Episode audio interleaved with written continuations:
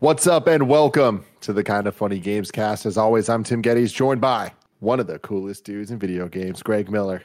Tim, whatever happened uh, to the woman who did the overly attached girlfriend meme? I know she she like tried to parlay it into other stuff too. Did that, did that She- work out? Oh yeah, yeah, it worked out pretty well for her. She had a very successful YouTube channel. I haven't seen her for a while, but I imagine she's still kicking. Probably has approximately like ten to twenty times the subscribers we do. So Oh yeah, Yeah. for sure. I'm sure. No, we up just need to be more both our clean. channels combined, you know.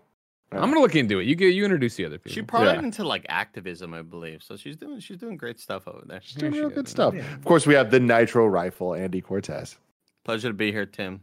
Really glad I- to talk about video games. For a second, I thought your hoodie strings were like beads.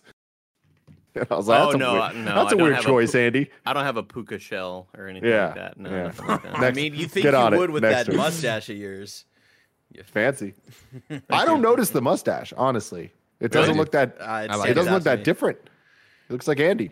Well, wha- I mean, once this starts to come in like natural, it'll be fine. But yeah, I shaved the mustache for charity. It looks great. Um, Mhm. Thank you, thank you, Greg. I'm, I'm waiting for the rest of it to grow in because. What is a typical like beard growth period for you? A typical beard growth period for me, um, I say probably uh, five to oh, five to seven days from now, it'll be back to normal. Mm. Hmm. It grows back slow. I feel it grows back pretty slow. Uh, real quick to close it too. Uh, uh, Laina here has 1.227 million subscribers on YouTube. Her. Laina. Her last that's- video was a year ago called "I'm Breaking Up with You," and it, was, it said it's my last video. So it's So 50, wow. no, that's I was gonna say it's It's 15 done. seconds long. That's the Howie Long ad beforehand. Sorry, I'll get back to you with how long this Thank video you. is Yeah, because if please- it's not that long, do. I'd like to. I'm gonna mute you guys and find out what happened. To her. Doing exhaustive research over there. Exactly. on it, guys. exactly. Man. While you do that, Greg, while Greg is on it, I would like to introduce the former and former Imran, the Don Khan. Hi, hello. It's good to be. It's good to like. You know when you go back to somewhere you used to live and be like, yeah, no, everything's exactly the same. I'm just gonna like kick my feet up, but you don't live there anymore, so you gotta be like a little bit more polite. That's Yeah, That's right now. That's yeah. it. You don't got to be more polite. we just gave you shit for changing your camera angle just a little bit, and it's like, who the fuck do you think are you are big shot? I told mean, you that- you wouldn't last two weeks there, Imran. I'm glad you're back. That's how you get to two million subscribers. Is you change your camera angle often, so nobody knows what to expect. Oh, Laina has it right, even though I've not looked at her uh, channel at all, so I have no idea if this theory passes. Yeah, yeah, yeah. That you know what they say? Consistency is not key. That's Yeah. that's, Ver- that's verified on Instagram. Guys, surprise everyone. oh yeah. Imran, how how have you been? How has I've the last been- couple of weeks been for you with a new fancy job? I've been good. I've been spending every day way more exhausted than I thought because I've not worked really for like a year and a half. So it's that muscle of like, oh shit, people actually do stuff during the day. I can't just sit around and like watch whatever. I was watching Burn Notice before the job started. I can't just watch Burn Notice all day. I gotta like actually do stuff and then like I don't know what to do with the rest of my day. So it's like, oh, I guess I'll just, you know, lay in bed and think about video games or read about video games in a way that does not involve me actually working on these things. I don't think there's a better show you could have named. I Burn could have gone along more with like you know working part time, but also like mostly Wasting unemployed. Like watching Burn Yes. Notice is the perfect thing you could have said. Uh, it really is. We love to waste our time here on the Kinda Funny Games cast that you can watch for free on youtube.com slash kind of funny games or roosterteeth.com. You can also get it as a podcast. Just search your favorite podcast service for Kinda Funny Games cast and we'll be right there for you. If you want to get the show ad free, live as we record it, and with the exclusive post show, you can go to patreon.com slash kind of funny games, just like our Patreon producers did. The nanobiologist Tyler Ross, Joy, Joseph Yusuf, Trent Barry, Mizuki, Man Bear Paradox, Julian, the gluten free gamer, Alex J. Sandoval, Sancho West Gaming, James Hastings, Elliot, and Casey Kern. Thank you. A new round of Patreon producers for the month of March. We appreciate you all very, very much. Um, like I was saying, you can watch the show on YouTube and all that stuff, or you can get the show on Patreon. But if you don't want to do any of that, doesn't matter. You're right here now, and we're going to get to it. This show is brought to you by Freshly. We'll talk about that later. Greg Miller, I want to hear about It Takes Two. Oh, hey everybody! I played It Takes Two with the one and only Lucy James from GameSpot because we lived together. And when they sent the invite, they were like, hey, we realize Takes COVID two. sucks. If you can play local, that'd be great. And so my plan is to play through the uh, obviously final version of the game with Jen, uh, but Lucy and I can make content about it, and that's why we did that. And I'm on uh, our channel, and we're over on GameSpot as well. Uh, I had high expectations for this one, high hopes for this one, even uh, based on the fact that uh, I really like uh, Hazelight and what they've done. Uh, you know, I like uh, Josef Fares. I like him when the fuck the Oscars, and I like his energy, and I like that he's an unabashedly excited game developer who's excited to make games and get out there and do stuff. Uh, you know, I played a way out with Kevin. We enjoyed it. I wasn't blown away by it. Back in the day, uh, I played Brothers. I think for you know for IGN Game of the Year kind of stuff. And so I've watched, uh, you know, everything they're doing over there, and I thought A Way Out had a really cool idea of making this local co-op game and uh, having people play through it and have the different ex- uh, things and yada yada yada. So when It Takes Two got announced or whatever, and obviously cool trailer, cool song, and you start looking into it, it seemed like they were doing more. But to take the demo, uh, they started off, you know, with a presentation and talked a lot about how What This the is fuck a- is, this game? What are we looking at right now? Do you not remember? sorry Have you not looked into it before? No, I, I have, but like I didn't know that there was squirrels shooting bees. this is Okay, insanity. so so in the demo, the thing they talked about was that this is a romantic comedy, and it's crazy that nobody makes romantic comedy video games. Which immediately I was like, well, they don't do that because comedy's really hard to pull off in games, right? Because comedy's Yes. all about what Imran. Timing. Uh, timing. I I asked Imran, please. All right, Uh, When I, I asked believe- for Andy, you get to I- say something. Okay, I'm gonna I'm gonna call a friend. Um, Andy Andy Cortez, can you pick up real quick? Ring a ding ding, Andy. Hello. Hello. it's Hi, me, Andy. So I'm on Who Wants to Be a Millionaire. I was just been asked a question by Greg Miller. What is comedy all about? Timing. You see the extra length Yeah, there? like the extra yeah. Okay. delay? I made it funnier. Uh-huh. All right, I'm gonna answer C. Timing.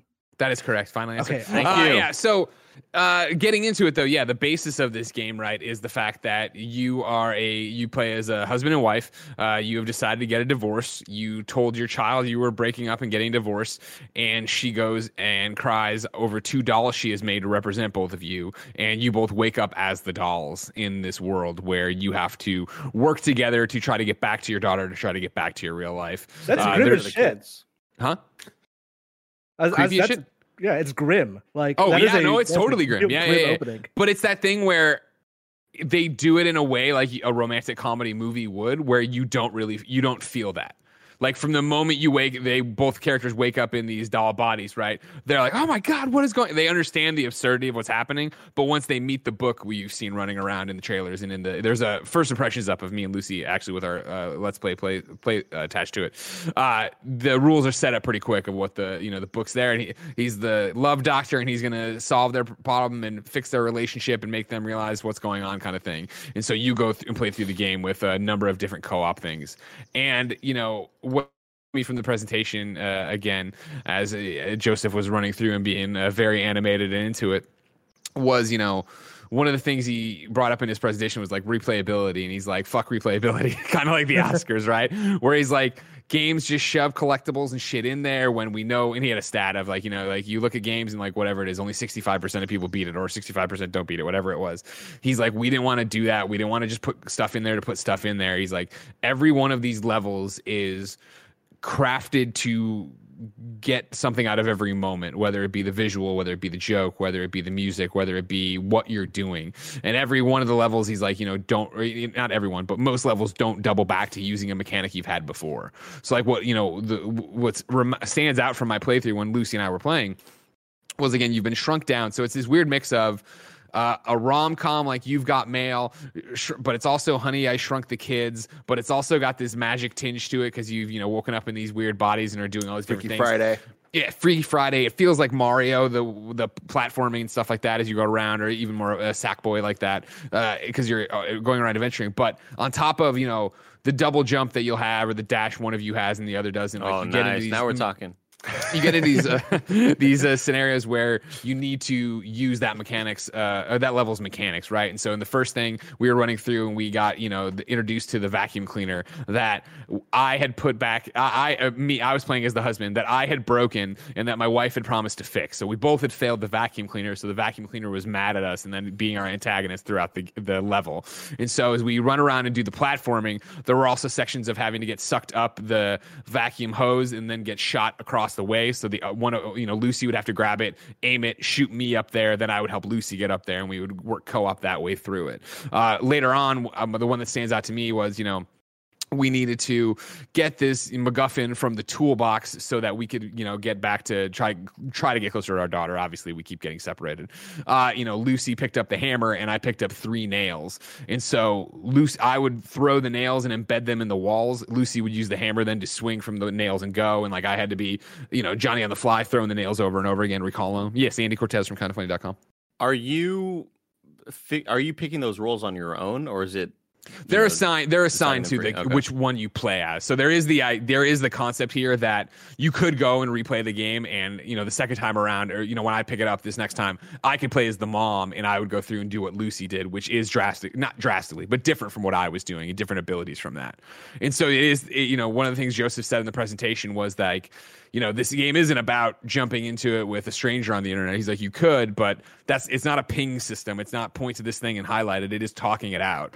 And obviously, that's what you know most I think people making multiplayer games say about their games or want to be their games. But it was awesome to be playing it locally with Lucy and having that moment of like, okay, hold on, hold on three, two, one, and then like I jump or she does the thing, and we, we're trying to work together to get over the thing, and then also solving a puzzle in tandem, or you know, oh, can you come do this for me? Yeah, hold on, I'm just got to get out of this very specific moment.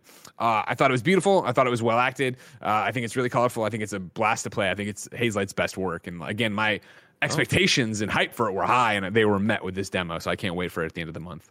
Is like the minute to minute gameplay more interesting because like one of the issues I had with uh Way Out was I'm sitting there with someone with me and we're watching a cutscene together. And that's fine for like a minute, but more than a minute, it starts getting like this little awkward thing of like, are we both just watching this in silence? So yeah. is like what is the what is the cutscene to gameplay ratio basically? Gameplay is you're doing more gameplay than you're watching. There are okay. cutscenes, but I think what works to its advantage is being a comedy, where it isn't that you need to be dialed in. It is very much that because a way out was grounded in reality you know it becomes watching a movie. Whereas this one it is you know we're talking about why we failed the vacuum and how we're gonna have to then thrown into having to work against the vacuum. Then there's you know the boss fight against the vacuum. Then you get out of there and you work your way a little bit further and suddenly now we're in the tree and we're confronted by as tim was looking at the squirrel gang that lives in the tree that's been stealing our things and putting them in there and they're at war with the beehive or the wasp nest that i didn't take out like i said i would. And like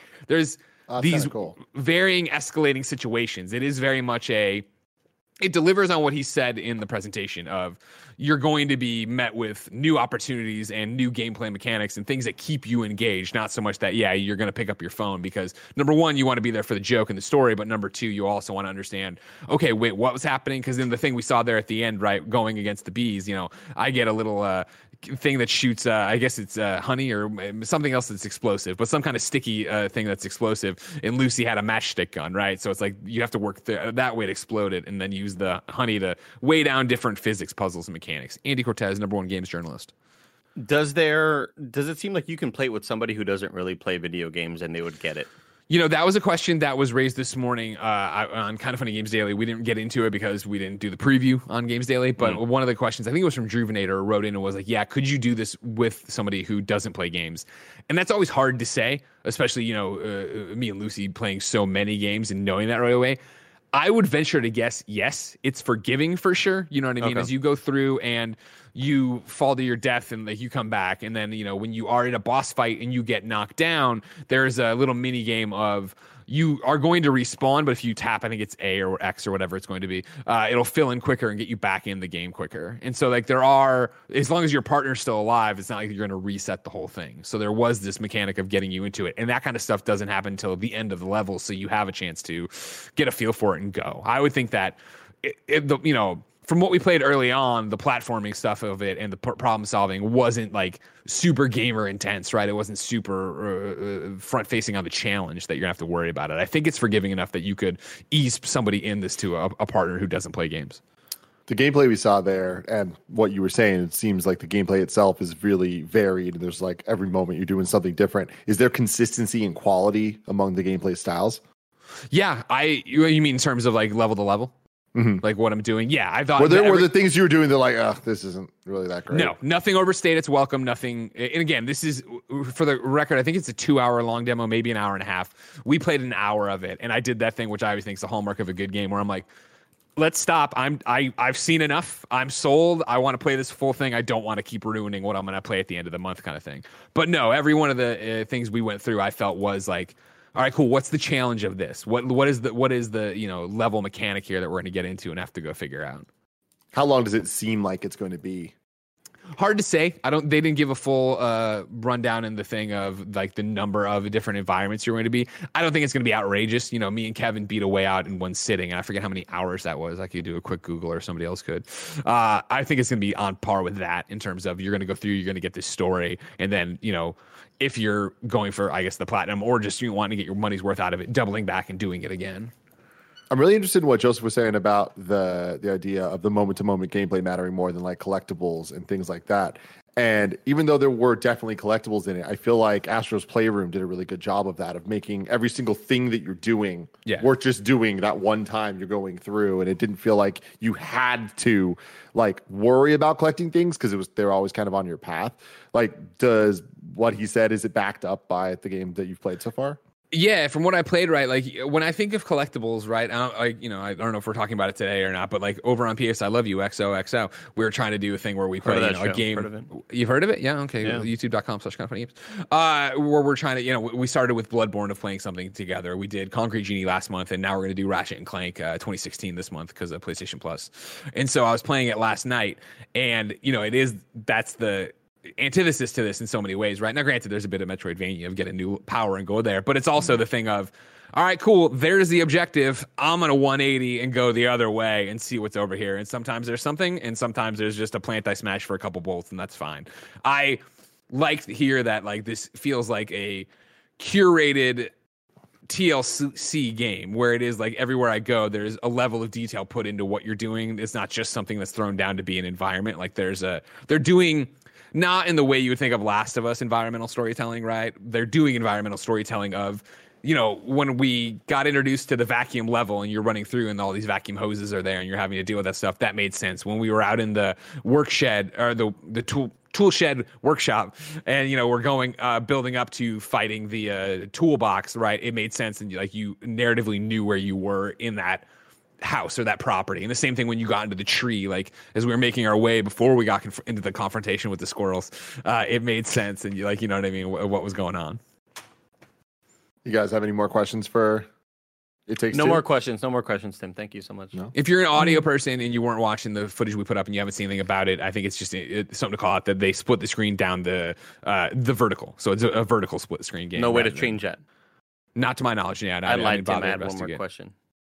That was the one more question. That's why he's the best in the biz. That's Yeah, why he's the best, best in in the the I biz. guess this is, a, this is a hard question to ask when you're just playing a demo. But 40 bucks, it seems like on the upper end of this kind of game. Do you think it's like probably going to be worth it or? Great question. Uh, obviously, I think you know, forty bucks is worth uh, what you think forty bucks is worth. Hmm. For um, what I played, I'd be ready to punch that ticket, and I. But I also imagine that I'm going to platinum it like I did Way Out. So I would imagine I'm going to get two playthroughs out of this, which would probably be once through with Jen, and then if she doesn't really love it, right, playing with somebody else, like hit up Poe or something, because there is also the. Uh, I mean, I'm not wrong about this, right? Has anybody looked into this? This is this is one of the games with the pass, right? That you can like share the it with a trailer for free. The, the trailer ended with an asterisk and it said Yeah, friends Yeah, play for friends free. play for free. Yeah, yeah, I think I think it's an asterisk because I think it's like a one-time thing. So I think I would share that with Poe and play the opposite way or something like that. Interesting. Yeah, to answer your question earlier, it looks like a way out is about six to eight hours, uh, and that was thirty dollars. Yeah.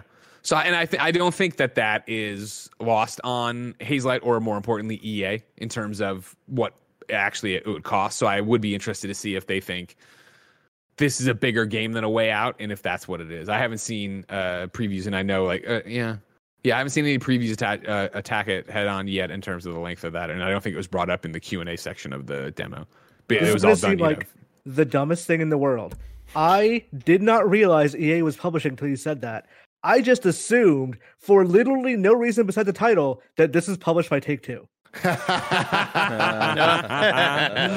I love that. Love, Uh, I no, yeah, you so if you, uh, whenever you know, uh, one of the things I like, obviously, about Josef Fares is again, like I say, he's uh, very vocal and doesn't hide his excitement. He also never, in any interview, whether it was our demo or when he's on the stage during a EA Play, right, does he pull back on? I know a lot of people hate EA. They've been good to me. I don't know what to tell you. and it's always like, all right, that's cool. So it doesn't seem like they've gotten in the way of it. The When I made the- really funny. Oh, sorry. Oh, the, sorry. the asterisk at the, the end of the trailer says online co-op requires internet connection, EA account, and one online friend with It Takes Two on the same platform and or next gen platform or Friend's Pass. So When go. I made the thumbnail, I put in the subtitle, "Will Josef Fares owe us one thousand dollars?" And Barrett had no idea.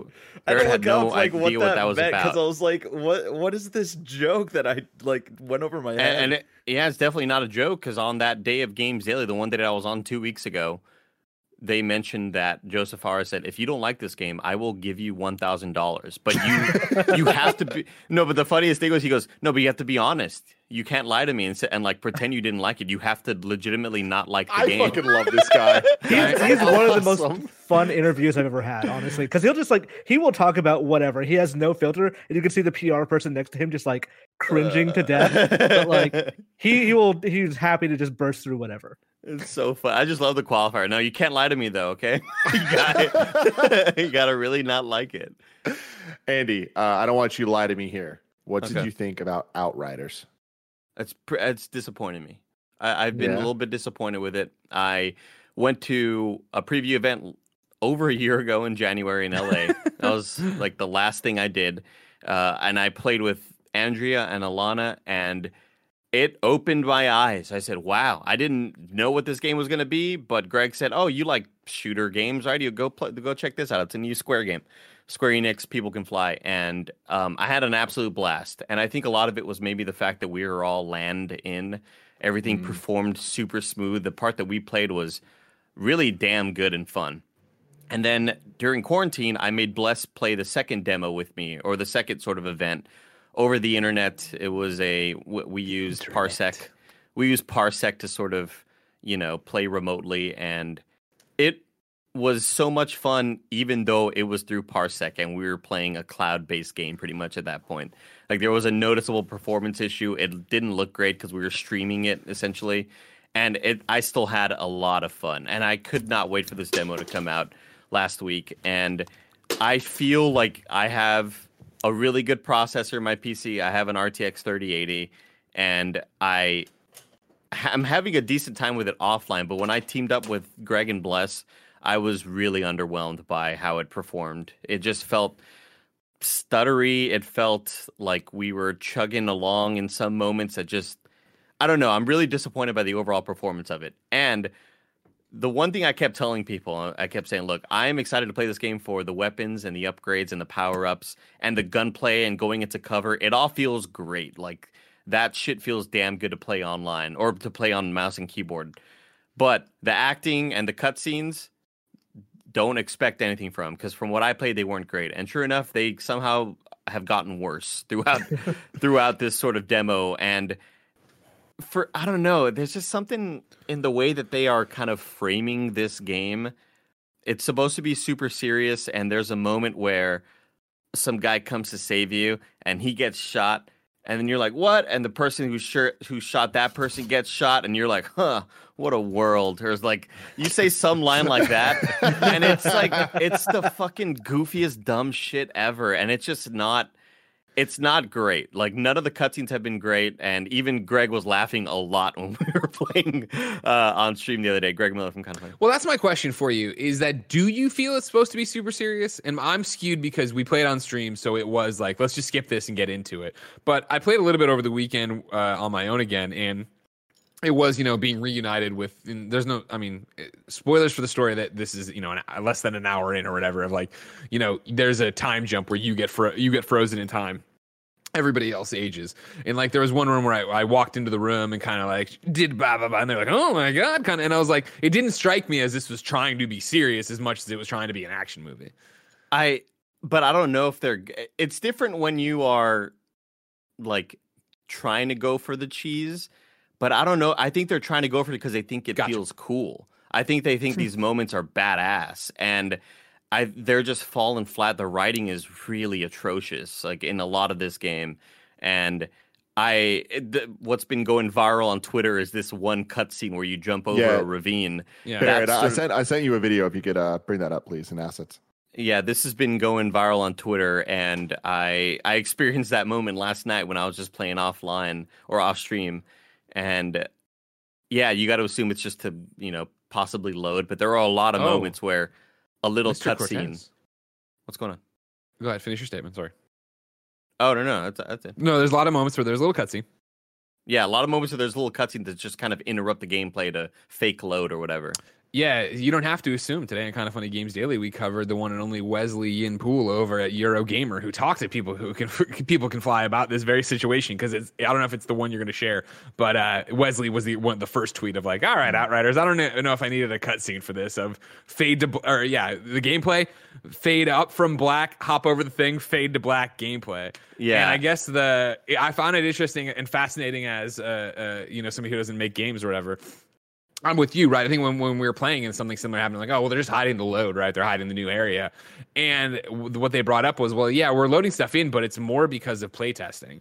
Where since this is a multiplayer game, if you were fucking around on the other side of the thing, if you just magically warped to there, like Tim and me when we were playing Combat Evolved, and I would warp Just to letting Tim, you guys like, know, my computer's totally about to crash. I feel it coming. Bye, Tim. So uh, uh, when I when I would warp over to him and be completely discombobulated, that was happening to people in the in the play testing. So their solution was to put in this thing, which now that it's out into public, everybody's like, "What the fuck is this?" And it's like maybe he's they were kind of talking like maybe this wasn't the right solution, but this is where we went. and We'll figure it out. Yeah, the fact that it still happens when you're playing solo, Yeah. is not great. I'm sure it's you know it makes Well, it's sense because you're you opening a door, up. progressing the thing, like it's built Yeah. in. I hear. now you, I here's the you. thing like I, I feel like it has a really good hook i i love the looting i love the shooting right i mean that's all you got to sort of you know boil this game down to i think the enemies are looting. interesting enough i they have smart sort of flanking patterns from what i've experienced and it just feels good to play but then playing with greg and bless it's like why why is it running this way it shouldn't be running this poorly i shouldn't be running at 40 something frames 50 frames when I have a rig like this, you know. So Yeah. I, I'm fairly disappointed, and I'm hoping that they iron a lot of these issues by the time the game officially launches. Because again, this is a demo, and I'm hoping that they are noticing all the the issues that people are having. And, and the, here's the thing that I guess why I'm so disappointed with it is they have such a good online presence. They have their Twitter account is very transparent. They're uh, they put out this 21 tweet thread of what to expect from the demo, and all of and the way they've been acting, them being like, "Look, this is a demo. You can carry over all your progress. It's all cross progression, super cross play, all over the board." It sort of gave me this this sense of that they had this sense of confidence, right? Like this game's going to come out and be amazing. Mm. The shit, so, yeah. so, yeah, so like we're we're here with you doing this, and um and I guess I got just really excited based on that fact, and it's it's been a little underwhelming for me so far. Looks I like mean, Yeah, that was looking fly. Like I, I really, really loved Bulletstorm, and Gears of Judgment wasn't great, but like, I don't know. This nothing about Outriders has been seemed that interesting to me from the out like side looking in, and I just I wish it was just like you were talking about like the cheesy cutscenes. I wish it just leaned into Bulletstorm more. I wish it was just Mm, full mm. on like satirical. We're stupid and we accept that kind of storytelling and world and all that. That's It- the thing about it from the, you know, again, the one stream I did, which was the main gameplay where we played for like what, two hours or maybe Yeah. a little more, maybe a little bit less. Um, I like the gameplay of it, right? Like I like the. Sh- I'm playing on PlayStation Five. I, I didn't feel a performance was uh, hindered like you're talking about for PC. Uh, I enjoy the gameplay. I enjoy the cover. I enjoy the powers. I enjoy the effects for it. I, I'm I like that. I want to see more of that. And what I found interesting, and I, I was talking about this the other day with somebody, it's when since we played it on stream and I skipped a bunch of stuff. Now that and like you're going through, and I'm like, I get it. Of like, oh, time's passed. Oh, I'm older. Oh, this is what's that. I want to go back, and I think I might just wait for retail at this point and just say, you know, whatever to the progress I've made from the demo, and start from scratch and play offline by myself for a little bit to get really grounded in the world. Because I do think the story's interesting. I'm right there with you that the acting doesn't seem great, and it does seem like there's weird dialogue or weird interactions or whatever. But if I can't get hooked by that, I'm not in this for the long haul, and that sucks. Like I, it's it, you know, like Mike hit me up about playing it again on uh, stream this Wednesday because he hasn't done anything, and I was like, yeah, let's do it. But it is that thing of like, I I need to get grounded. I need to find my anchor point in it to want to keep going and want to keep grinding, not to loot for it. Power yeah, power ups are so much fun having the four different classes and having the classes have a shit ton of abilities that you can then kind of make your loadout, right? You have three abilities that you can set and you can unlock up to eight of them. So essentially you can kind of mix and match what sort of abilities you want to be running. And I've been having a, a blast with I guess like the main part of the gameplay is a lot of fun to me, but I've just been disappointed by a lot of the other issues, and it, it, just it's a bummer to me. And I I I hate being this negative, but like I truly think that the the two of the of the least good voice actors are the main actors mm, mm, are the main characters that you play because i played the male character when i did the both demos i was like oh this is kind of rough i'll roll with the female character on this one and it was still equally not as great and that, that bummed me out Sure. Imran, you've been playing Valheim. Tell me all about that. I have been playing Valheim. Um, this is the I'm guessing I feel like it's one of the most popular games out on the internet right now.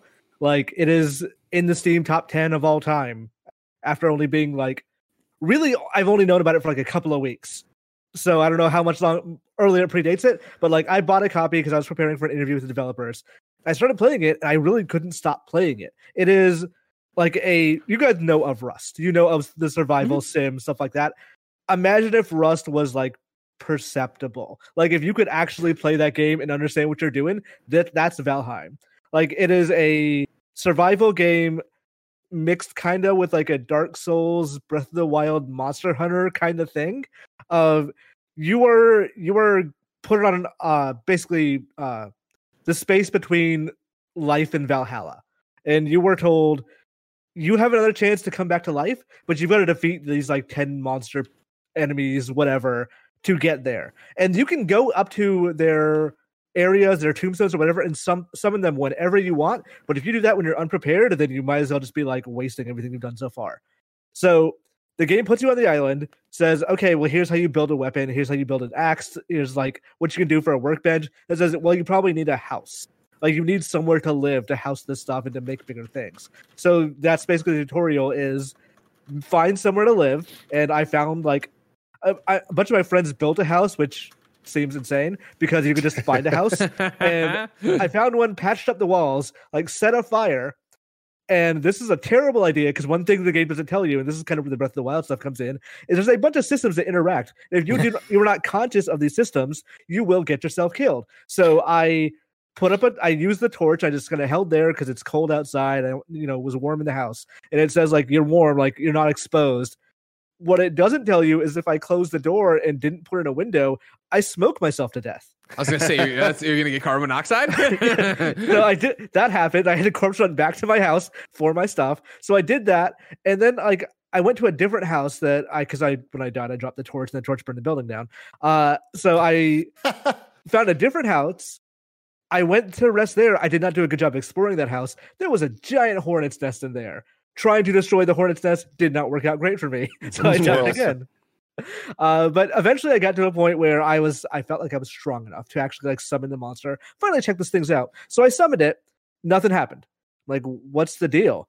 And I start hearing these noises from like across the map. Like I don't know what that is, but it doesn't sound good. It's like coming near, or by the time I get there, it would have been close to dark. So I just kind of like sprint over there. And it's just it's the Oblivion style thing of the more you jump or run or whatever, you gain experience. So I try to run over there with like my current experience level, which wasn't great. Uh, and I see the monster just destroying my shit. I didn't I have no idea what to do. So I start like attacking him and he just like backhands me and starts destroying my house more. So like that's the thing of yeah, you can summon the monster and you can try, but if you mess up, if you don't do it right, if you're not ready to fight him, he is just going to destroy everything you own, and you have to start fresh, which can take Pokemon. a while. It's, they don't obey you. Yeah, pretty much, yeah. So I I tried to play with some other people, and like you can make. Uh, you don't share a, a defogged of war map, but you do share an area, so you can make like houses together. You can like morph the terrain. The game is not quite built for stuff like that yet, but you can still like move like work around it and it's this really I'm not much for survival games, and even like looking at this thing, if I hadn't had an interview with the developers, I wouldn't have ever probably played it. But it's still neat, and it's neat and it's broken in really fun and interesting ways. Like, uh, there's a glitch where if you are on a boat and a bird lands on the boat, the game's logic then dictates the bird controls the boat now. So if the if the bird starts, I'm the captain now. if the bird just starts flying away, the boat will go with it. So you can just like you're on a flying boat being led by a pigeon. And it's like it's, it's that perfect level of like not quite broken, but not quite like That's Norse Bit mythology right there, Imran. yes, know? it is. It is good Norse mythology. I was like, I was asking the developers, like, why is every game about Norse mythology now? They're like, oh yeah, that HBO show from like eight years ago. That's why. Because like that's why they made it was they like that show. So, and it's such a it's a neat little fun thing, and like the graphics have these really interesting effects, but overall it looks like a cleaned up PS1 game, which I think actually works pretty well for it. I So love I- the style. Yeah, yeah, I'm digging it quite a bit. Have you been playing it, Andy? I played a tiny bit of it um, with Alanah and some friends from Funhaus. We we hopped in. I had no idea what I was doing, and luckily our our buddy Jacob Fullerton knows the ins and outs and had already built several houses and some of them really nice houses, like gigantic sort of structures. And for the little that I played, I definitely wanted to go back and just didn't really find the time to go back to it. I think uh, just other games. I, I, you know, this is like around the time that um I was about to finish up Dark Souls, and uh, I was playing a lot of other things. But I had a lot of fun with it. The art style, yeah, the art style texture wise is super low poly, low fi, but it still feels really modern because of the lighting. Uh, there's a lot of really good lighting and fog effects when you're out in the distance. Um, I had a blast with what I did play, like just crafting stuff and venturing out too far, and people being like, "Oh, Andy, that's like uh, we got to be careful over there. There's like uh, stuff that can attack you." And sure enough, all these kind of trolls start running after me. I didn't know it was going to be that type of game, Imran. I didn't know we'd be fighting All these trolls. I didn't know there would be bosses. That's I think that's the most intriguing thing about it is I'm used to a I'm used to I don't know any sort of survival game like mostly Rust where you're just kind of surviving and sure you can fight some NPCs in different areas, but I didn't know that there would be these gigantic sort of forest creatures that are these gods that you're talking about, the ones that you summon. Every clips that I've seen of them look really cool. Mm-hmm. So Yeah, I just looked what- it up. The graphic style is awesome. Yeah, love it. The it has like the the PS1, like literally PS1. That's how they describe it. Character models, and then like you have like a bunch of beard choices and stuff like that. It was like this is it's a neat look for this game. So I'll, get, I'll I will tell one more death story and then we can move on. When I first got the axe, I started I started chopping down a tree. I was like, all right, yeah, I'll chop down a tree, get some wood, and all that. Tree falls on me. I'm like, okay, yeah, that's probably my fault. So next time I come back, I do the corpse run, grab my axe, start chopping that another tree right next to it. I figured this time I will stand to the side so the tree will not fall on me. Tree falls in front of me, then starts rolling downhill and kills me. I was like, okay, now I like very important lessons. Do not stand in front of the tree. Stand uphill from the tree. All of it, like important things to learn. That's awesome. Greg, before we move on to the topic of the show, tell me about Kill It with Fire. Kill with Fire is a game I first heard about a little bit from one Andy Cortez a long, long time ago. Uh, but we were doing PS I Love You yesterday, and it came up that it was coming out this week, and I was like, "Oh, that's the one from Andy, right?" And we watched the trailer, uh, and what it, it had grabbed us was it's you know again we bullshit around obviously a lot and act like a bunch of clowns on the show, and we're not as sincere sometimes we should be. But again, like I mean it when I say like we're building this with you, the audience, not for you, right? We're building this with you. And uh, somebody had written kind of or to PS I Love You and was like, "Hey, I know you don't usually do it, but if you're do, for when you're going through games that are coming out this week, you should read the description for Kill It with Fire." And so, blessing through up the trailer that is on right now, but the description is the spider, mankind's most ancient and deadly nemesis. As a licensed kill it with fire exterminator, it's time to fight back. Assemble your arsenal of increasingly excessive weapons, track spiders across suburbia, and burn everything in your path. And we watched the show like, holy shit, this looks hilarious. And so yeah, I we got codes for it and I popped it in and played uh, an hour here before Gamescast. And it's totally when I watch the trailer. If you're not watching the trailer, it's first person. You're running around. You're you know using a shotgun or uh, you know a spray can with a lighter on it to set fire to everything. Uh, all sorts of gadgets and weapons to, kill the little spiders that are running around. And when I looked at it, I was like, oh, is this a VR game? And it's not, but it totally reminds me of the uh, PlayStation VR games and I guess Oculus games as well. But you know, Vacation Simulator, Job Simulator. It's got that kind of vibe to it. And Very it's- low it- poly. Exactly right. You running through these different things, and you know, you you start in an apartment, and you see a spider, and it's like I think it's like it begins like your war, your war with the nemesis or whatever, and it's you know you trash your entire house, killing all these different spiders, running through a checklist on a clipboard of things to do to get you know past this and uh, get to the next area or whatever to clear it. Uh, it's one of those fun little physics games, right, where you know everything's destructible, everything can interact with each other. How's it going to go? What's it going to happen to it? And I enjoyed myself with it. I don't think I don't. It's one of those I don't think I'll go back to. Like uh, it's it, you know again. I don't blame the developer for this. I blame PlayStation. I'm like playing it. I'm like, oh man, what are the trophies like? Pop out, no platinum, 21 bronzes. What the fuck? Who at PlayStation was like, who does this to independent developers where they give them, uh, hey, here you go. Here's what you need to do. Put some, and they're like, uh, no, they, they don't know they need to put a platinum in it. They don't know if they just ask for a platinum, they'll get a platinum. So instead, we get 21 bronzes for this thing. Uh, I can call. I can call Casey right now. Don't worry about it. I can call it's him. too late. The ship sailed. Somebody needs to tell him for the future reference. You know, put put a real trophy list in this. We game. care Have about some these real fun with trophies. Yeah. Add If one there, more if there was a platinum, would you get it in this? No, game? probably not. It's you know, I mean, like, again, this is a a fun game. It's it's in it's you know with even job simulator stuff like that, right? I didn't go back for the platinum on it, uh, but it's quirky and it's different and it's cool and it's smashing a spider and it's you know uh, going through and seeing the place burn down, smashing picture frames. Like, it, How far it- did for- you get? I did the first. I'm into the third biome, third biome, maybe the fourth. Okay. Why? What's Yeah, happening? because I, I I got fairly far. I played it because again, my well, full disclosure, my buddy Casey makes this game. I used to work with him at Rooster Teeth Games, and when everybody there got laid off, he said, "I have some ideas. I want to go make some games on my own." And so he decided to make Kill to Fire. He sent me a build, up like close to three years ago, and was like, "Check this out. Just download it on Steam."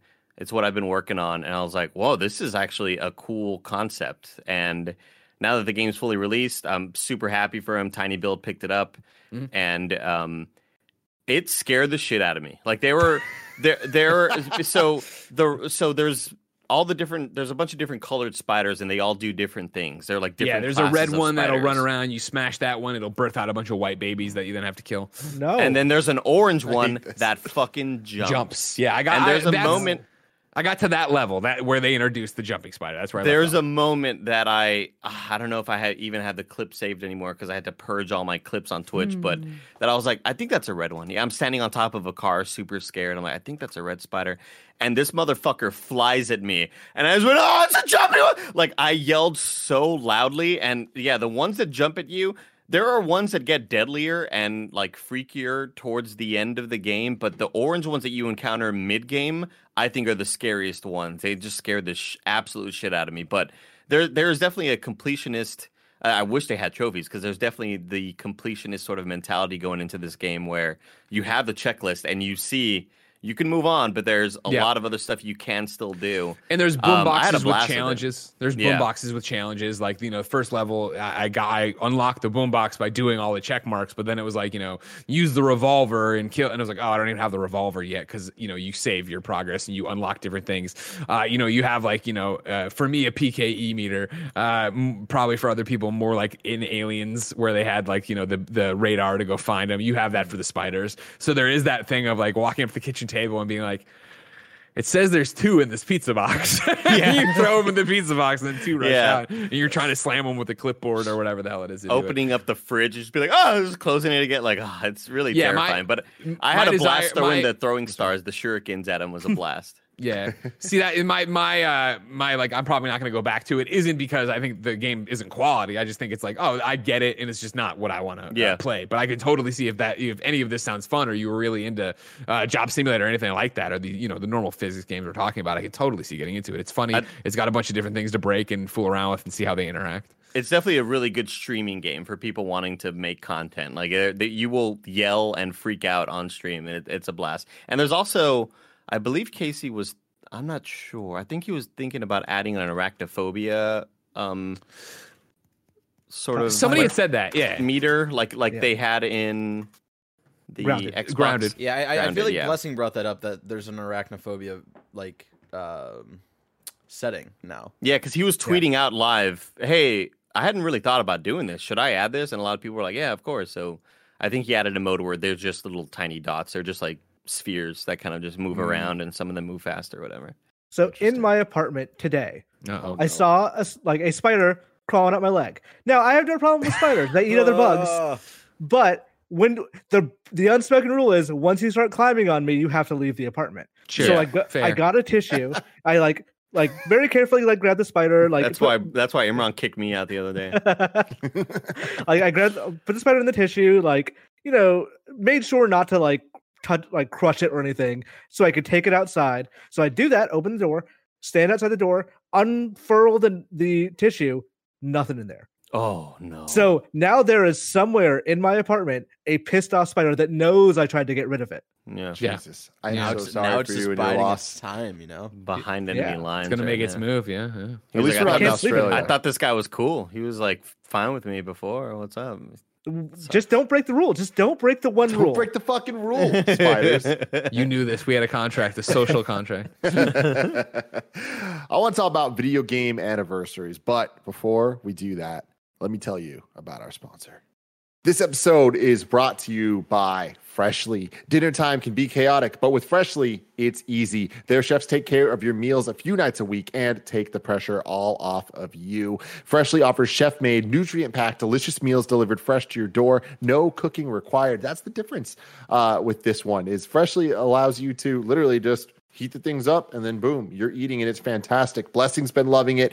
Uh, cool greg's been loving it. Cool greg's been living off of it. Uh, grocery shopping and cooking can be a pain especially right now. And with freshly you don't have to. Your meals arrive cooked and fresh every week so you can keep your fridge stocked and skip the trip to the store. Snow mike mike himself uh, has been ranting and raving about this. Ordering is easy. You just visit freshly.com and choose from over 30 delicious satisfying better for you meals like steak peppercorn sausage baked penne uh, which i had recently and it was fantastic. Or their chicken chicken pesto bowl. Uh, right now freshly's offering you guys $40 off your first two orders when you go to freshly.com slash kinda. Stop stressing about dinner. Go to freshly.com slash kinda for $40 off your first two orders. That's E f-r-e-s-h-l-y dot com slash kinda to get $40 off your first two orders.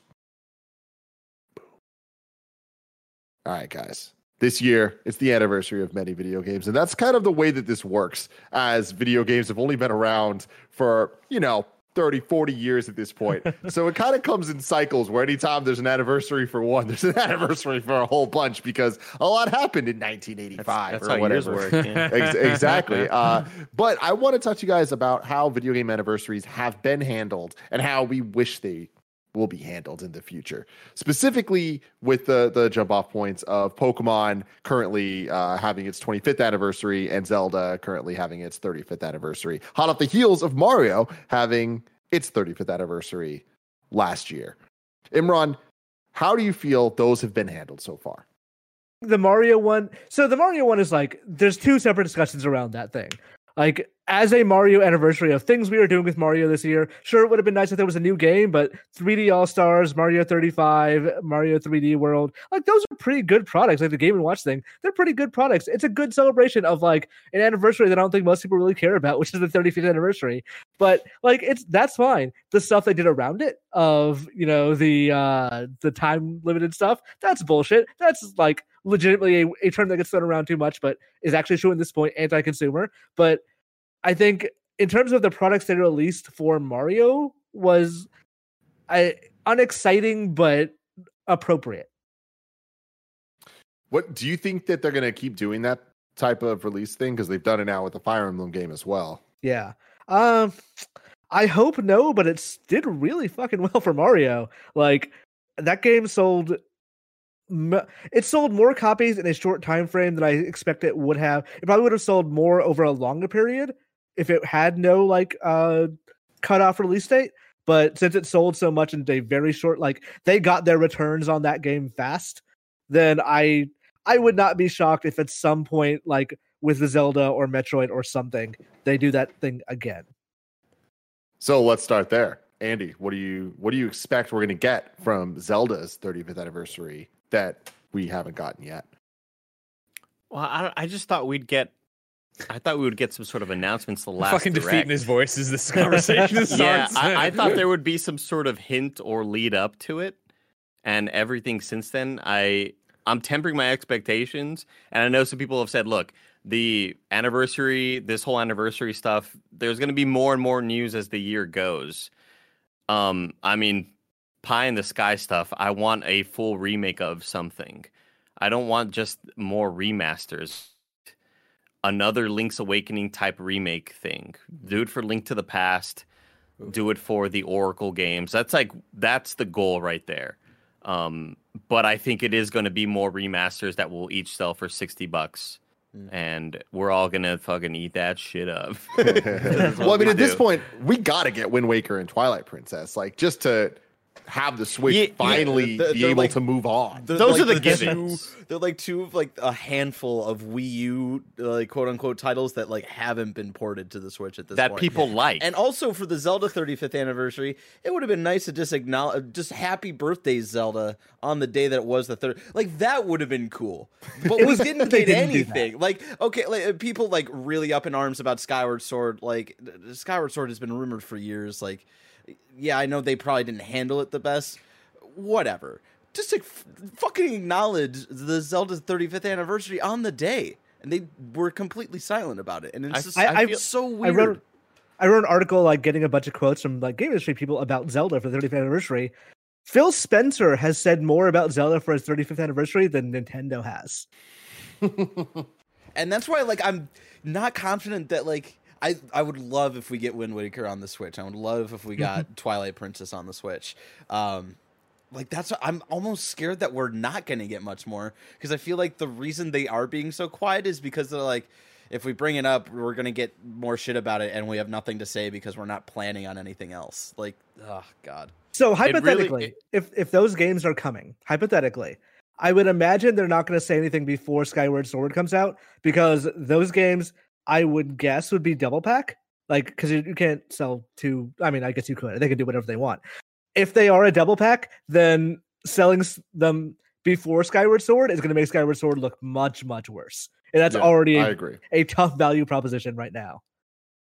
Yeah, I think it that really is the- the person that forgot to get their significant other a gift. That like, if we don't really acknowledge it, like, ah, I forgot to get him the gift. You know, like I don't know. It's just, I am not confident at all with what Nintendo does anymore. Just not at all. No, yeah, and like Mario, the Mario anniversary we didn't know about till September last year.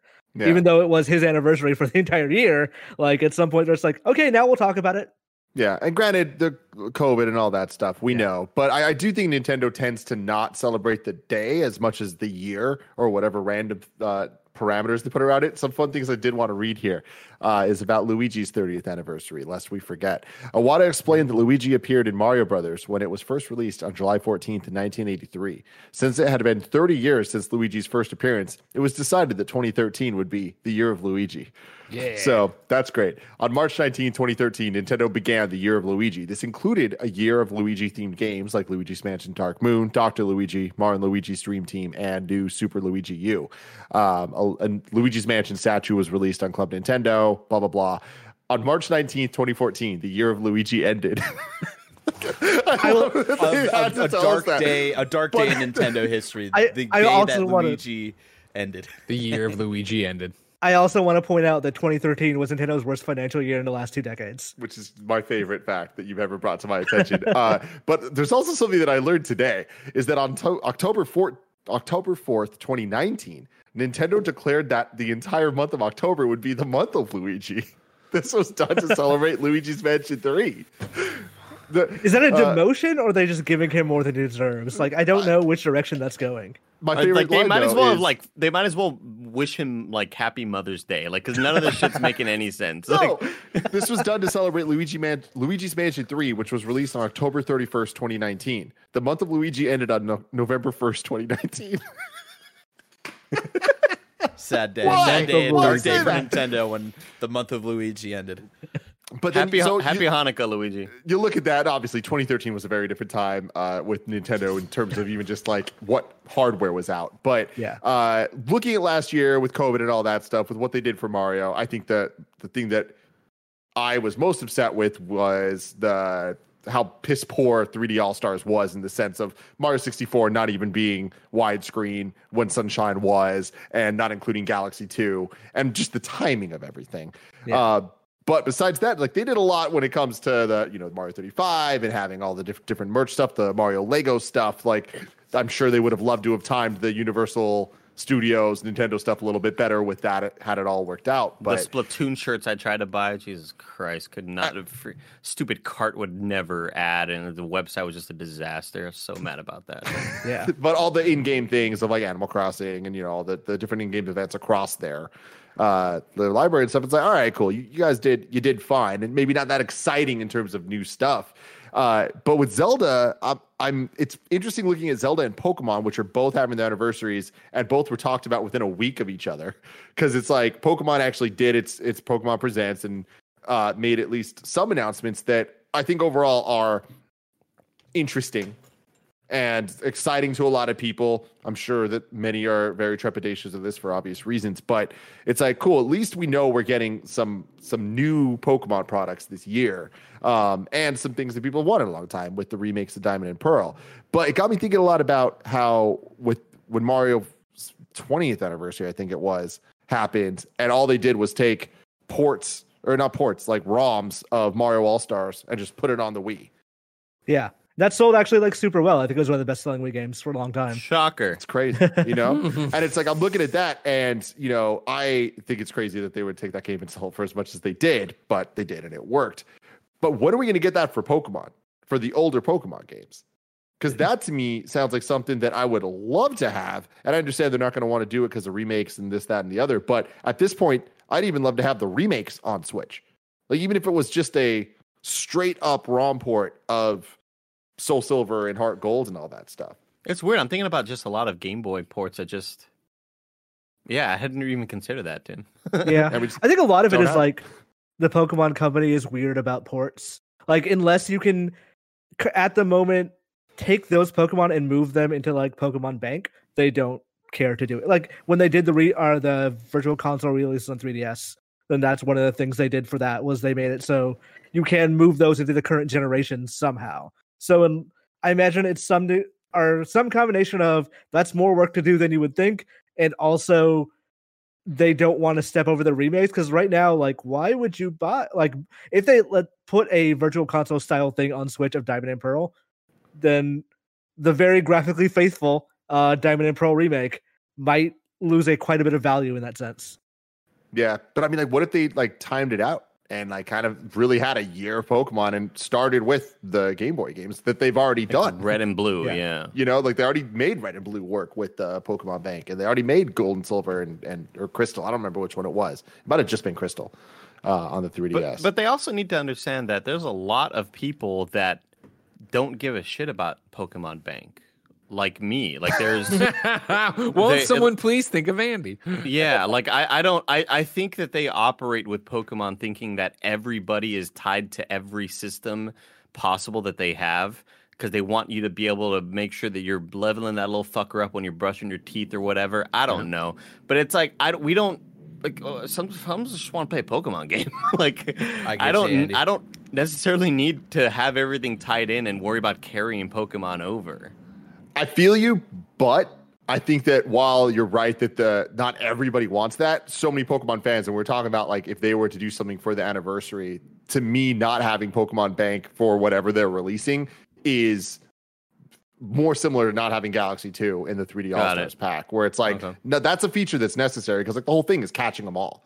So being able to any Pokemon you catch being able to be yours in the different games, I think is much more important than Pokemon Sleep, which at the very most is an additive experience. I think like what Pokemon means is just so all over the place now. It could be it they take advantage of the fact that it can be anything. So like even when we talk about like mainline Pokemon games, there are like Sword and Shield. There is the now top-down Diamond Pearl remake. There is Let's Go as a remake style thing. There is um the like Pokemon uh, Omega Ruby Alpha Sapphire as a remake style thing, which took like the same kind of stuff from uh Pokemon XY.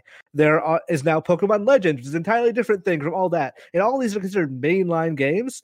So like at some point there's just too much main Pokemon.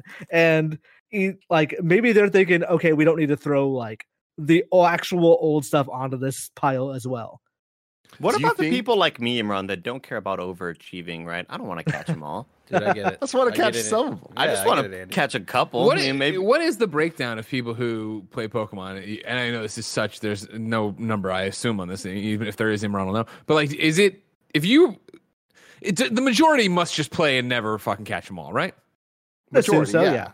yeah, yeah, definitely. Like there's no trophy data or anything to like tell us. sure, exactly. I they're imagine just, they're most just kids appealing just to the one percent. These guys. Yes. Think of But I mean, Andy.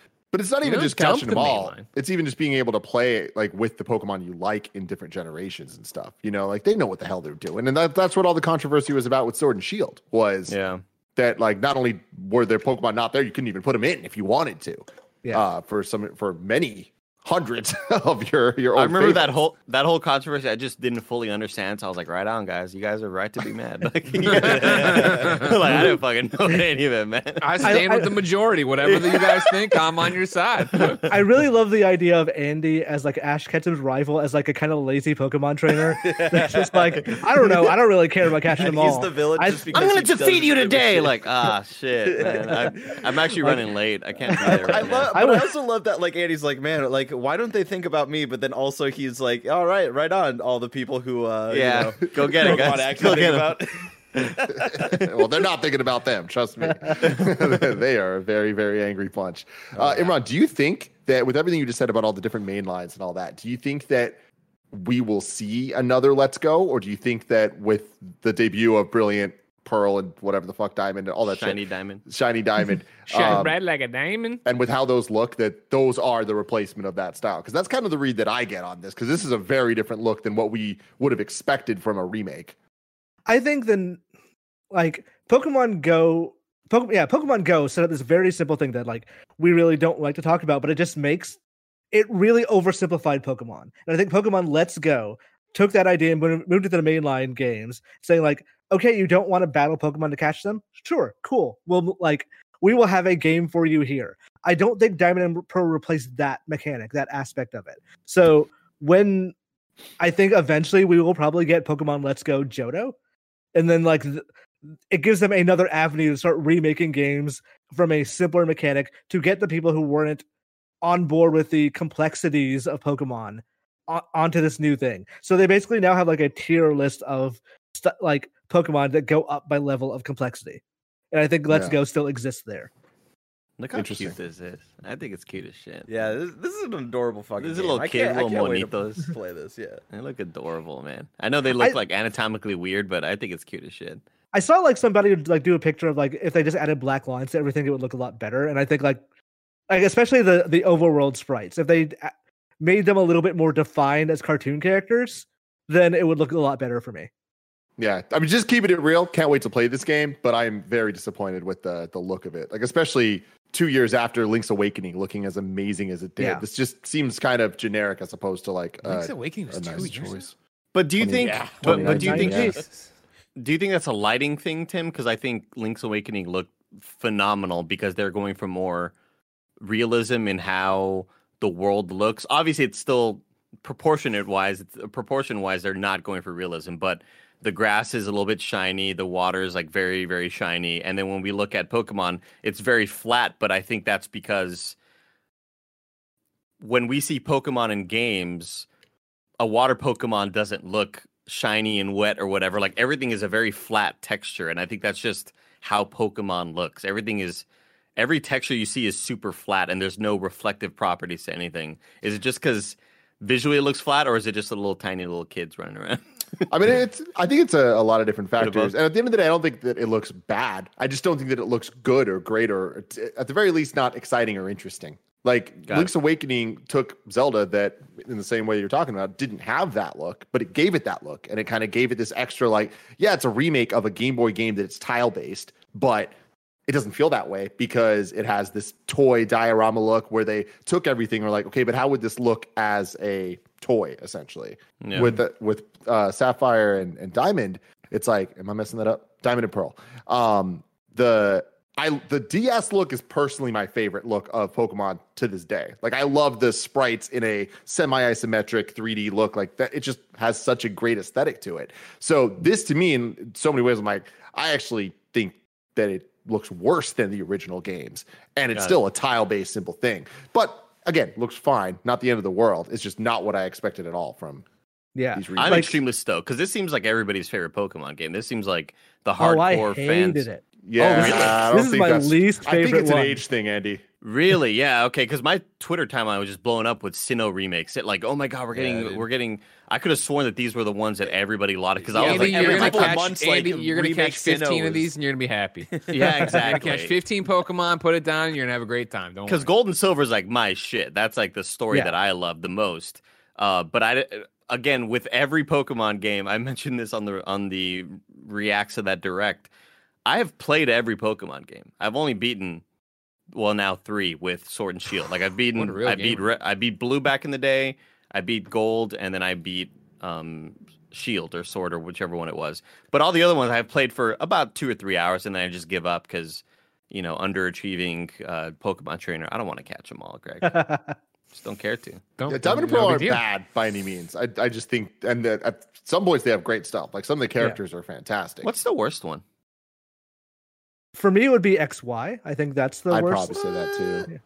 I'm also not a huge Gen three fan either. I I mean Gen 3 had a lot of flaws, but it was the one that I played like for 600 hours because that was the one that was out when I was like in high school. I, like I'm right there with you. Yeah, the- I played the- the fuck out of it. had a GBA with a rechargeable battery, which was key to playing a game a really long time. Yeah. Um, but so, I mean, it's what would you want from a Pokemon anniversary, Imran? And do you think they're doing a good enough job? I think like for what I want from a Pokemon anniversary in terms of game releases, I think Legends is kind of getting close to what I want. Of you are cr- actually creating a Pokemon world. And that is what I, I think is actually exciting about that game. Like I know everyone looks at it like, oh, this is Breath of the Wild, but like I what I I don't want Breath of the Wild because Breath of the Wild was like four monsters and they're everywhere and they all have inter- interesting interactions with their systems. But I want what I want is like you see a Rhyperior on a cliff and that Rhyperior shoots a beam at you because it sees you too. That is a Pokemon world that I think is going to be cool. I don't know that Legends is that yet, but it's getting closer to that. So for like a Pokemon anniversary, this is very specific to Pokemon, not any other series in the world. I would want it to like say, "Oh, we understand that we've been kind of not treading or coasting water or whatever, but like we understand that Pokemon has been basically the same thing for the last couple of decades. Yeah, And- forever. Yeah, and like we're we know that even when we change it, when we change it with Let's Go, it's not really that big a change. But it like if we do we do want to make a big change. We do want to make good on what Pokemon promised on the Game Boy 25 years ago. And I would that's what I think a, a good anniversary project would be. Granted, this game probably falls outside the anniversary, so who knows? But yeah. I still count it though, especially with all the, the COVID stuff. Like you got to Yeah. imagine that they originally planned for Diamond and Pearl to be earlier in the year, and then this like maybe like a March release, and this to be the the big fall release. Uh, Yeah. But what what I'm excited about, and, and what I think they're actually doing a good job with, is keeping both of these in the same region. Because the reason that I enjoy Gen 2 Gold and Silver so much is that they were a direct sequel to Red and Blue, and you see characters from the other game, and two years have passed, things have uh, like evolved, eh, and you know you kind of like changed and grown and like all that stuff. And it, it felt like it was adding to the same experience. And most of the other gens don't kind of share that. Of course, there's Black and White one and two together as themselves, but I like that in November or whatever we're gonna play through Sinnoh, and then in early 2021, hopefully, uh, we're gonna be able to see the same place we just played through, but 100 years ago, and how did it get there? And hopefully, they kind of build some like legacy there. You know? 2022. Yeah, exactly. Jesus Christ. Yeah, Oh my gosh, I know. right. Yeah. I forgot about that shit. Getting off Pokemon for a sec, Andy. How does it make you feel that this year is Halo's 20th anniversary? Oh no, Tim, don't tell me. And me. even with that, the Xbox, it's the Xbox's 20th anniversary, guys. Oh my gosh, you're right. I guess 02 was really the first year that I got into Xbox because I was a freshman in high school. Oh my god. Yeah. Awful. It feels awful. I wish you didn't tell me, Tim. I wish you didn't tell me. do you think that with with Halo Infinite coming out, that there was a chance that they, they could do some anniversary stuff that'd be worth a damn? I don't. I mean, maybe honestly, maybe like a Halo, a, a Fortnite type thing. But I don't. I feel like Nintendo's really. No, I guess uh, other games do it. Like Final Fantasy does some stuff. I don't. I, don't- I feel like Nintendo's the one that really, really talks about their anniversaries in a way that Yeah. a lot of other devs and publishers just don't. And it might be, hey, uh, you know, it's the year anniversary of Death Stranding. We have a new suit that you can get, but they don't really go out there and make it this whole event that they're gonna kind of, you you know, um, surround the brand with. I feel like Nintendo's really the only ones that truly get down like that. I It can't. I don't know. I can't really brand, think of other ones. Like Sony had this big 25th anniversary thing for the PS4, or like for PlayStation in general, but they did like the the anniversary PS4s and the you know themes and all that. 20th. 20th. Yeah. Okay, yeah. Like, I wish they would have done more stuff with the games. Like, Yeah.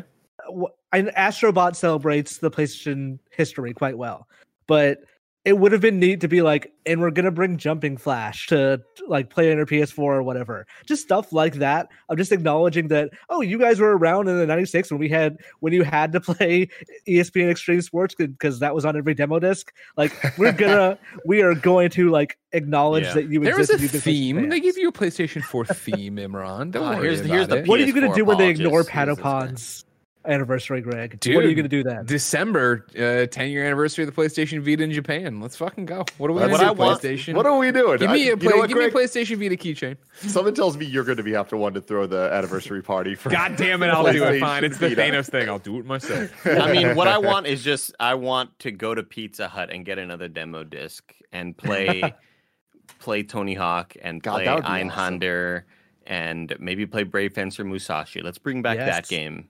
I know that- Brave Fencer. they couldn't do this for like licensing reasons and it probably just wouldn't be worth it. But how awesome would it be if they just released a demo disc and it had like Tony Hawk's Pro Skater remake, Final Fantasy VII remake, Crash Bandicoot, Insane Trilogy, like just like the that Tomb Raider thing we've been seeing. That would be like, so awesome. And it's only those long. cool. Like the de- they're just the demos. yeah, it's just that's it. Yeah, um yeah, I feel like Nintendo's the only ones that we get super stoked about re-releases because everything else is just kind of backwards compatible on a lot of stuff now. Yeah. Where with Nintendo, you know, we're getting oh the HD re-release of when's the Wind Waker one coming? That's what and I think a lot of that's just due to their hardware limitations. so Yeah. it's like it's kind of like, hey, we're giving you this thing, even though the on the other, you know, PlayStation and Xbox, you can just play those anyway because they're available. Um, yeah, because no other publishers really say, "Oh, it's the 20th anniversary of Siphon Filter. Let's make a new Siphon Filter." Like that just doesn't. That shit doesn't happen. You know, they're not bringing back old franchises. I don't want to be Sega, Gabe Sega does it with the. I don't want to be Gabe Logan. but uh, Sega's always been pretty good about Sonic's uh, anniversary because I remember for the tenth one, kind of sometimes, but when there are there have been anniversaries that are dope because we got Yeah. generations, one of them, then, then, like the next like five years later was Forces, which is like mm, maybe you didn't but quite. also Mania, Also, Mania, yes, Mania, true. which is I all guess I, need. don't. I guess I didn't even really tie Mania to any sort of anniversary. It was just this Yeah. new game, this new. They sort did. Of, It was the good Sonic logo for Sonic, but I mean, even his 10th anniversary, that's when we got Adventure 2 and Sonic Advance, which was the first time Sonic was on Nintendo. Yeah, It was an awesome game. Sonic fans are wild, man. I mean, they, they deserve it. They deserve all the love, dude. And it's Sonic's 30th this year. So Holy Well, there's go- Sonic Adventure remake, Sonic Adventure 3. Let's they got let's go. something in the works. They've talked about it before, and like, yeah, I assume something has to come out this year, except like obviously COVID reasons. But then there's the movie February, which is close enough for me to count it.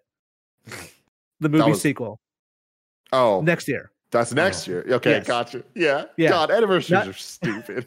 They're all extreme. Like Mario's still, it's still technically Mario's anniversary now, right now, until the end of this month when he dies. yeah. Gotta love it. Well, isn't Um, the, the isn't the fifth? That's usually Mario Day, right? What what are we doing? oh no, wait, March Mario Day was March 10th. Sorry. March Yeah, 10th. yeah, March yeah. 10th is Mario. I don't know Day. why I was thinking three five, and then I was like, oh, that's only 2010 though. But I did- but Super Mario 35 is only available to the end of this month, and uh, the Yeah. collection is only available to buy until the end of this month. Mario dies at the end of this month, like Imran has Yeah. Well, Done, for dude. March 10th, uh, it's going to be Blessing and Janet Garcia on Games Daily. And when I hit up Janet, I wasn't paying attention to Mario Day, and she says, "Okay, Mario Day, I'm going to go big." So I told Blessing he had uh, company permission to expense a Mario suit to wear. he's gonna he's gonna do a Donkey Kong some bullshit. Yeah, dude. Uh, Barrett, if you throw up the tweet I just did, if everybody wants to go to my Twitter account, we can start. We, I've started the ball rolling. Hey, at EOSP and at Geo Corsi, 10th anniversary of Vita in Japan this year. What are we doing to celebrate? So Hell yeah. I, I'm, I got you, Tim. Thanks for the idea. Thank we got you. this. Yeah, that's Why great. is there not a Donkey Kong anniversary? Like it's the why- 40th anniversary of Donkey Kong this year. Why haven't they released Donkey Kong 94 out on something modern? All the Donkey Kong Country games. I guess they're on Switch DK64 Online. on They are on Switch. Switch. Finally. Yeah. Yeah, But that I mean, that is my biggest thing with this is because I've been like trying to rattle my brain of like why am I mad at Mario 3D All Stars, but I, I want Pokemon to just fucking do the same thing that I was mad about before. Mario All Stars, not 3D. Um, and the answer is it's just Nintendo does such a bad job of allowing you to play old games on new things. Even if I could have played the original Pokemon games on 3DS, you know, I still can. But it's like, why can't I on Switch? You know, why can't we? Why don't we have? Just let me. These are easy just let me. wins. Yeah, exactly. Like It's these you are such easy like- wins. Crash and Spyro sold so well, and like Mario 3D All Stars sold so well. You could, if you want to, give something the full remake treatment, and it will sell well. If you don't want to do that, you could toss ROMs on a cart, and it will still sell really fucking well. So like, you have so many available paths to get this to people, and for people to give you money. I don't understand the hesitancy about so much of it. Like an anniversaries in general, not just Nintendo. Like is is Sony going to acknowledge Scott, Sly Cooper when its time comes up? Probably not. But I I would love for a, Fuck a no, more modern Sly Cooper collection that includes four on it. Like is would it wouldn't it be cool if Microsoft for the uh 20th Halo anniversary to just put every big Xbox games on backwards compatibility? Like put Dead or Alive 2, put Brute Force, put all that stuff on there, and like That's maybe a great idea, man. like all that stuff would be good. And it's like I'm not gonna say it's trivial. I imagine it takes some work, but I'm sure it justifies the investment. Yeah. I mean, I want Donkey Kong 94 on Switch. That'd be awesome. Hell yes, that game rocked. It really, really did, man. God. A lot of anniversaries this year. Resident Evil's 25th, Street Fighter 2's 30th, Dragon Quest 35th, Crash Bandicoot's 25th, Tomb Raider's 25th. It's like, damn, guys. It's Metroid's 35th. Imran, do we see something Metroid this year? See, maybe. Get no. Not even the trilogy? Do you Okay, think we'll get the trilogy on Switch? some- When he says something Metroid, I bet we do get something Metroid this year. I don't think we get Prime 4. Tim, here's the thing, Metroid, you're getting. You can buy a fucking pin and a magnet. Wow, a That's what you're getting. And That's here's what we're a getting reminder. to celebrate here, Samus. here are the old Metroid games on Super Nintendo uh, Online and uh, regular Nintendo Online. There you go. They're still there. You can still play them. Here's a reminder. Fuck you. Buy Nintendo Switch Online. We don't care about our fans, is what they say. Damn. put Just like Metroid audio Fusion. listeners with Andy. And Spit on Metroid me. Zero Mission on Switch online somehow. Seriously. Like, literally, like, that would be such a nice gesture. Just figure that out, even.